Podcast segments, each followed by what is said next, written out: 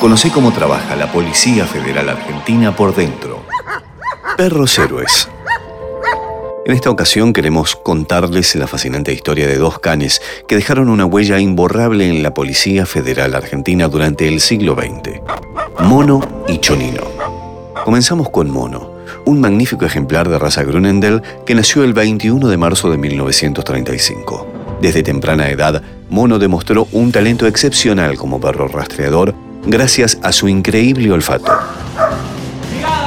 Perteneció al cuartel de bomberos de la sección Perros Amaestrados y su función principal era ayudar en la búsqueda de personas desaparecidas. Tuvo un único guía, el dragoneante cabo Abel Casas, quien se encargó de educarlo y enseñarle sus peculiares habilidades. Mono era de color negro brillante, de porte elegante y con una asombrosa agilidad. Ganó más de 20 premios en reconocimiento a su velocidad y capacidad de olfato destacables. Sin embargo, su verdadero legado va más allá de los trofeos, ya que participó en numerosos casos de secuestro infantil a lo largo del país, donde su olfato único ayudó a investigadores a trazar líneas de investigación insospechadas. Aunque Mono padeció uremia y finalmente falleció, su historia sigue viva en la memoria y es narrada por los historiadores.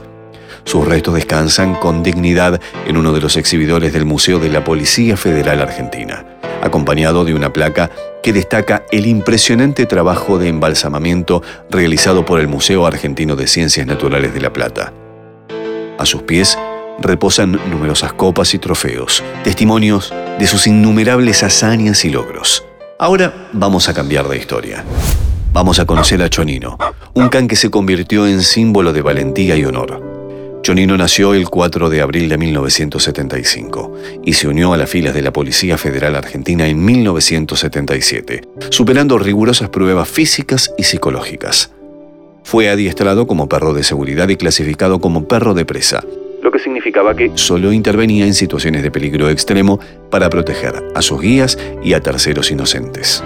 El 2 de junio de 1983, alrededor de las 8 de la noche, Chonino y sus guías, los agentes Luis Sibert y Jorge Eduardo Yani, se encontraron en una situación sumamente peligrosa durante un patrullaje en el barrio porteño de Devoto enfrentaron a dos delincuentes armados que, al pedirle las identificaciones, los sorprendieron con armas automáticas de grueso calibre.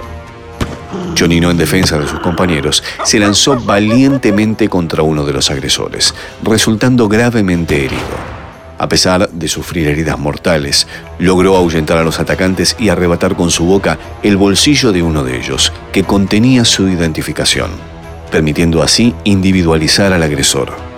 El agente Yanni Transcurrido unos meses del hecho y a pesar del tratamiento médico con el que fue asistido, falleció como consecuencia de las heridas recibidas. Chonino, incluso en su último aliento, custodió y lamió las heridas de sus compañeros, demostrando su lealtad inquebrantable. Su acto heroico se convirtió en un ejemplo de valentía y sacrificio. Y en su honor se erigió una estatua de bronce en el predio del Cuerpo Policía Montada. Además, la Municipalidad de la Ciudad Autónoma de Buenos Aires nombró un pasaje del barrio de Palermo en su honor. Y desde 1996, gracias al pedido de la periodista y escritora Cora Cané, se celebra el 2 de junio el Día Nacional del Perro en la República Argentina.